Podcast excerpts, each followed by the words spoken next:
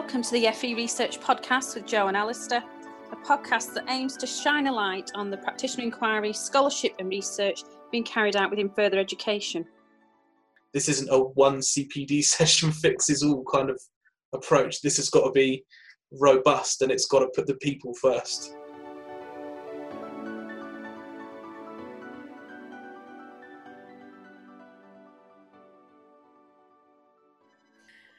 Welcome to the FE Research Podcast. Uh, my name is Joe Fletcher Saxon, and with me, my partner in crime, uh, Alistair Smith.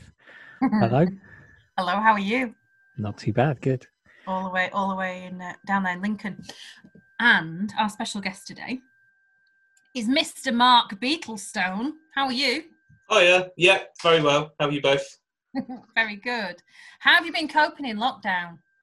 Um, yeah, been coping kind of the same as everyone else, I suppose. Um, it's it's it's been a blessing and a curse in some ways. Obviously, it's not ideal that you know it's not ideal circumstances, but being at home, being locked down, it's meant I've been able to spend some more time with my little boy, spend some time with my wife, and so I've kind of I've I've I've enjoyed it in a in a kind of uh, sick kind of way, I suppose. All right. Yeah, it came at a good sort of a good time for you because, of course, you've just had a, a little baby boy. How old is he now? Uh, he is eight months. Yeah. So, in a way, sort of oddly perfect timing. Well, yeah. look, um, tell us a bit about yourself. What you your working role is, because actually, with your job, I thought you'd be mega busy lately. So, tell us um, yeah. what you do, Mark. Um, so I um, I work at Fareham College, which is on the south coast, uh, and I am the Technology Enhanced Learning Manager. Uh, and I've had that job since about January. Uh, so really kind of perfect timing for coronavirus. Um, but before that, I've, I've worked at the college for about five years, and I've I've worked in FE for about ten years, doing a variety of different jobs. Um, but I've been teaching at the college for about five years, um, primarily a vocational college. Um, lots of apprenticeships, lots of kind of um, vocational courses, uh, and I'm an IT teacher by trade. Um, but I've kind of uh, moved up into the world of management, uh, and I'm in charge of technology enhanced learning. Right. So, yeah. Okay. And is that just another way of saying, you know, digital stuff or what? yeah, of course it is. Yeah. Yeah. yeah. everyone's probably got a digital person at their college with a different yeah. job title. Yeah. Ours is technology enhanced learning manager. Well, you know, sound, it sounds posh. Okay. um, so we actually met then, the three of us, on the um, SUNCETT, the ETF sponsored SUNCETT program for all practitioner research, um, didn't we? Or, yeah. I know, a couple of years ago now. So, do you want to tell us a bit about the kind of things you've been researching? Yeah. Um, when I, uh, I, I started that research, it was the first time for me back in some form of education for a little while. Uh, I see, see it as education, the research, um, CPD kind of thing. And um, my, my initial um, project was all about digital. And uh, I, I, wanted to um, find out the, the, whether digital was any good in the classroom, whether technology enhanced learning had any impact, um, and whether it was, it was any good and I was quickly kind of found out from the, the reading that I did and the, the other projects that I looked at that, that this had been done to death and, and the, the consensus was that yeah digital is good in the classroom when it's used well. Um, and so I kind of had to pivot my research quite quickly um, into to streamline it a little bit more if you like. So it became less about whether digital's any good and it kind of worked on the premise that yes, in the right hands, it is good. And it became more about, well, if we know it's good and we're working on that assumption, why don't more people engage with it? Um, and so it became more about kind of that. Okay, right. But have you have you got all the answers now? uh, that is the real question. okay. Um, so um, you you did the the short course. Have you carried on with the MPhil? Uh, no, um, I did apply to carry on with the MPhil, um, but I wasn't successful this time. However, I do plan on applying next year. Okay. Um, okay. So you you did your short course, you, the short course. So there was a, a, smaller scale project to do. Did you have an actual research question then? Can you remember what that was?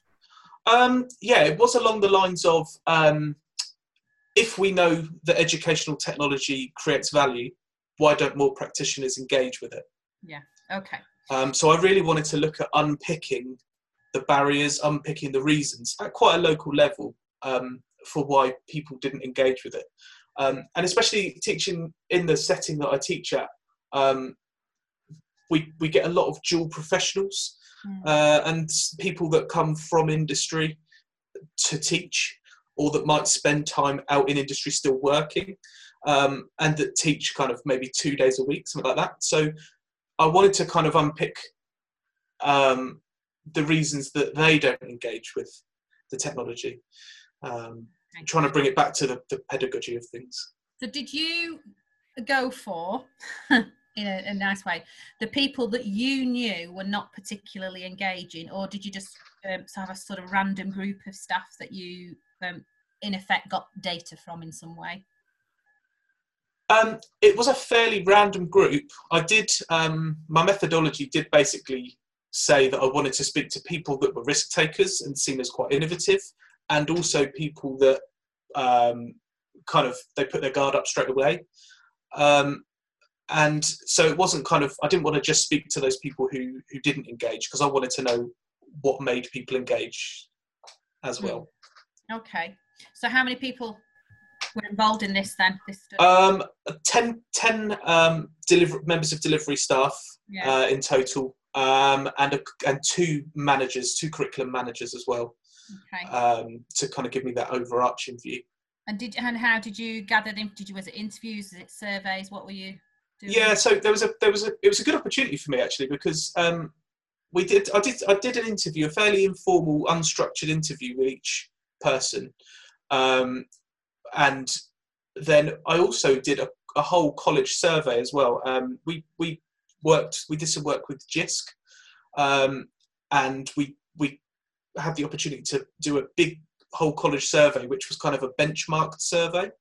Um, and it came right at the right moment because although this, the questions were quite standardized in terms of in order to be, be able to benchmark the responses, um, there was quite a lot of opportunity to, cust- to add some customized questions onto the end as well.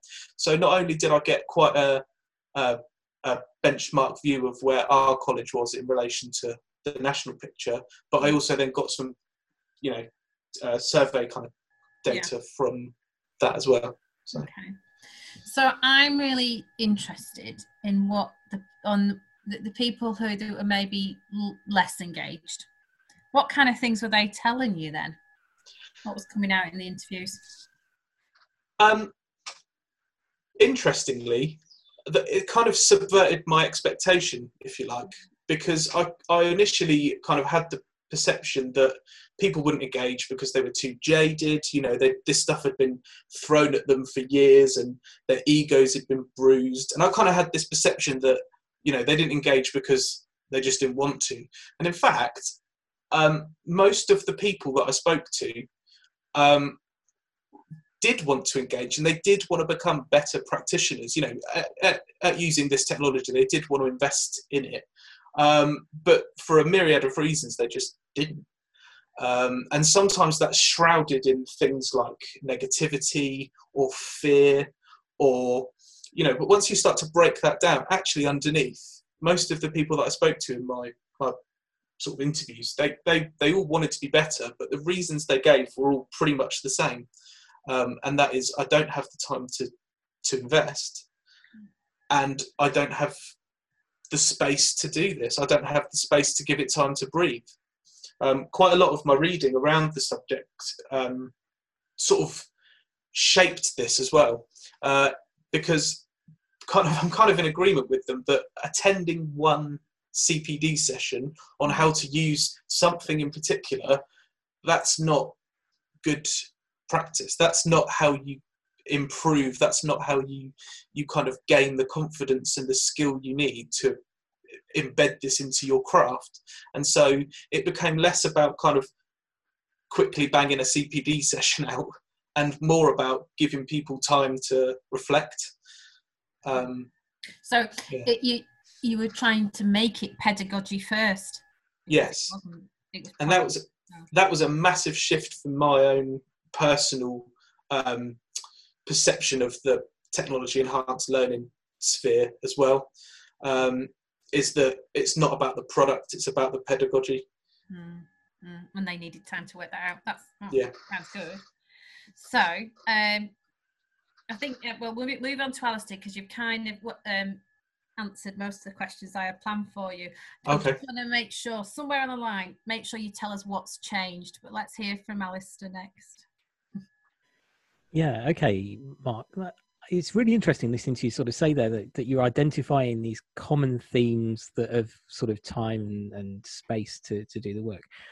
Um, and the next question, I, I or the, the question I normally start with anyway, is about how you've managed to use your kind of research in the classroom environment.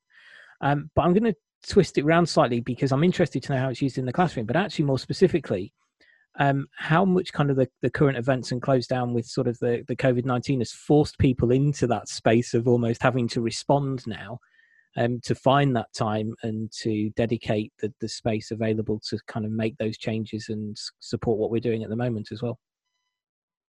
Yeah, um, and that's kind of what I hoped you'd ask me about um, because it's been the research that I conducted and the project and the piece that I, I did was was for me, fundamental to how we tackled the um, the COVID issue, um, because the the the what we did was less important than the how we did it and the how we treated the people. Um, you know, we, we went through a we had about a ten day window, ten day working window to get every single member of staff um, confident with the, the what they were going to have to um, take on for the foreseeable future. And so, you know, my, my whole rhetoric or to the to the senior management was about we have to put the people first and do this in an empathetic way, which will allow people to engage with it and come back to us with problems and questions. This isn't a this isn't a one CPD session fixes all kind of approach. This has got to be robust and it's got to put the people first uh, and the pedagogy first as well. It's got to it's got to answer their questions about their their practice um, and not kind of assume that what we're telling them is going to work. We have to problem solve. We have to problem find, work through issues with people, and prove that you know that that this can be a positive thing, although it's scary. And I like to think the research kind of informed a lot of that. So it has its purpose, and um, I, I, know that there's talk among the staff. I, I sort of teach alongside as well that what we're doing now um, is something that we can take forward afterwards. You know, it, it's taking the best parts of the situation we find ourselves in and using technology, and then using that um, to its best advantages in a in a different situation. So, are you hearing any kind of commentary on that, on on how the technology can be used, sort of moving forward when we do finally get back in classrooms in a normal way? Yeah, lots of conversations around that at the moment. Um, this this model at the moment, I don't I don't think it's particularly sustainable um, for the long term. But I think there are ele- like you say, there are elements of this which um, could and should become normal practice. Um, and I think colleges up and down the country will all be having those same conversations as to um, their delivery models going forward. It's going to be a massive period of change, I think, because I feel like we've been propelled about five years into the future, and it's kind of my job and people like me's job to try and stop us going backwards in a way. Um, so it's quite exciting in that respect, but it's kind of doing that the right way is quite difficult. So it's kind of making that sustainable, making it long term. Yeah. Okay. And um, I mean, as part of that, you've got some really valid research um, looking at how we can kind of uh, get people on board and help support and, and work with the barriers and things. Have you had any opportunities to sort of share that information yet with other people at this stage? I mean, I know we're doing this on the podcast, and I've seen some uh, tweets with you with some fantastic guides that you've that you've put out um, over this period. But have you got any kind of other plans for for sharing that information, or is that something still to kind of look at and address? I think it's still something to look at and address. Uh, I think it's something I'll always be shouting about. Um, and due to the, the, the, current situation and potentially the future situation, I think it's something that will grow and change, um, which I feel is quite exciting. Um, I don't, I, you know, I don't feel like it's one of those things that's going to sit and idle, if you know what I mean. Um, but it's getting the opportunity to do that. I think sometimes quite, um, quite yeah. tricky. Absolutely, and I think the situation's kind of provided that opportunity to to sort of make us jump in with um, two feet in embracing it. We almost need the same opportunities really now for sharing that further, and I think it's going to be um, a hot topic after we start going back into the classroom about kind of preparations for using technology effectively as well. So it'll be really interesting to kind of hear more of what you find from that, and also more from um, what you take from those kind of uh, debriefs of of how people have felt adjusting to the technology. Mm. And um, I know that uh, the staff that I work with, I've shared one of the guides that you put out really early on, and and there's some really interesting light bulb moments of, oh, oh, actually, that that's really straightforward and simple to use Teams. I I feel okay oh, now. Um, so yeah, thanks for that, Mark. I know I know I did ask you at the time about borrowing that, but but I think there needs to be a bit more of that kind of light bulb moment of actually, it's not too scary. It doesn't need as much time as as we thought or as much adaptation. Um, yeah, and I think um, a lot of a lot of what I've seen recently is that a lot of this change that's happening in, in how people are delivering stuff comes from the bottom up rather than the top down. Um, a lot of the change is practitioner led, which is quite refreshing in a way. Um, and I, am a, I've considered myself a practitioner first and foremost. I'm, I'm I and I've I've I've been quite lucky that I've been able to affect some change.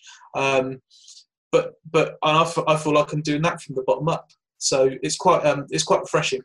Well, it's quite clear that there's been kind of a, a, defined purpose to using your research, and okay, it might have been spread up slightly on on where you expected it to be, but um, there's quite clearly a role for research in moving things forward, and, and certainly from a practitioner level. But have you kind of got any advice that you could um, pass on to people interested in doing some research or, or even just sort of taking those first steps at the moment? Um, yeah, I think my biggest piece of advice that I'd want to give myself is make sure your research has some purpose, even if it, if it's not for yourself. Then, um, then then why? Um, so coming up with that reason for undertaking a project is is important. Um, and if other people in your organisation, if if if your other people in your organisation, you know, cotton onto your research and they want to know more about it, um, you being passionate about it is where it's got to start. So, my advice would be pick something you're passionate about that you know you can follow up and that you know that you're going to keep coming back to. Excellent. No, I think that's that's that's kind of it, and you can tell there's a, a certain passion because um, what the listeners can't see is what we can see with you kind of animated while you're talking about this and that's really quite clearly coming across. Um, yeah sorry. and then yeah. I wave my arms a lot. And then we get we get to this stage as well where the, the the kind of next valid question is well what's next for you? And i know you kind of alluded to perhaps taking the research a little bit further um, but i wonder if you've got any more specific plans about what you'd like to do with it or or try and vary in the research um, as you go forward yeah, I think um, going forward, the research that I plan on doing, the, the reason I didn't manage to take it forward was that it pivoted completely and it wasn't an extension of what I was currently doing.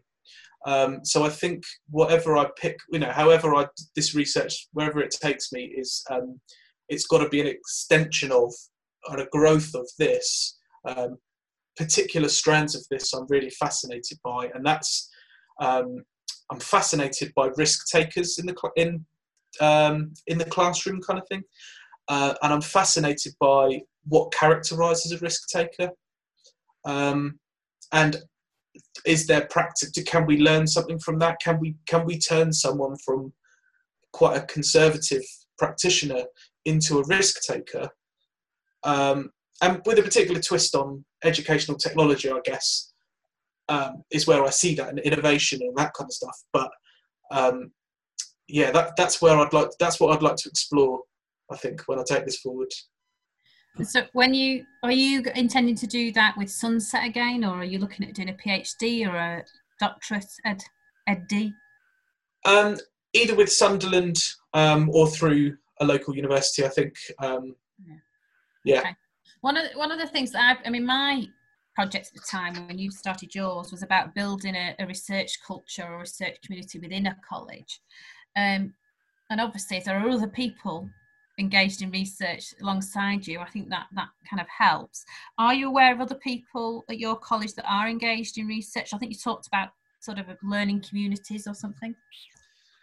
Yeah, there's there's um, the only sort of uh, formal research that research that we've got happening at the college at the moment is we uh, sort of these action research groups, these these learning communities which are happening, um, and they've they they were new to the college for for this academic year, uh, and it's been an interesting kind of view on how they've evolved. Uh, some of them have become, I wouldn't really deem them action research. Others are very action research, but I think people are able, they have the autonomy to choose what they would like to, uh, you know, focus on and develop. Um, whether that's something like a process in the college or whether that's something in their own practice. Um, and then they're given the autonomy of how they're going to manage that little sort of mini project. Um, so I guess it's practitioner research at the at the heart of it, um, and coming together and reflecting is absolutely key um, in growing that community. From what I've found so far. Well, that's I think that's probably a good a good place to end on there. Okay that, yeah. that's right in there with that kind of key message that ends right at the end. You know that growing a community is perfect. So thank you ever so much, Mark, for joining us today and sort of talking through your research, but also the the kind of hot hot topic of the moment about the impact with kind of COVID and the remote teaching and uh, that um, nightmare last minute uh, embracing of digital technology that everyone had to do when when they've kind of been putting it off. So. And yeah. it was nice to hear your reflections on that. Thank you ever so much for joining us. No, thank you for having me. Thanks a lot. Thank you. Thank you. Bye. Well, bye. bye. Thanks for joining us. Bye. You've been listening to the FE Research Podcast. You can follow the conversations on Twitter using the hashtag FE Research Podcast. Thanks for listening, and hopefully you can join us again soon.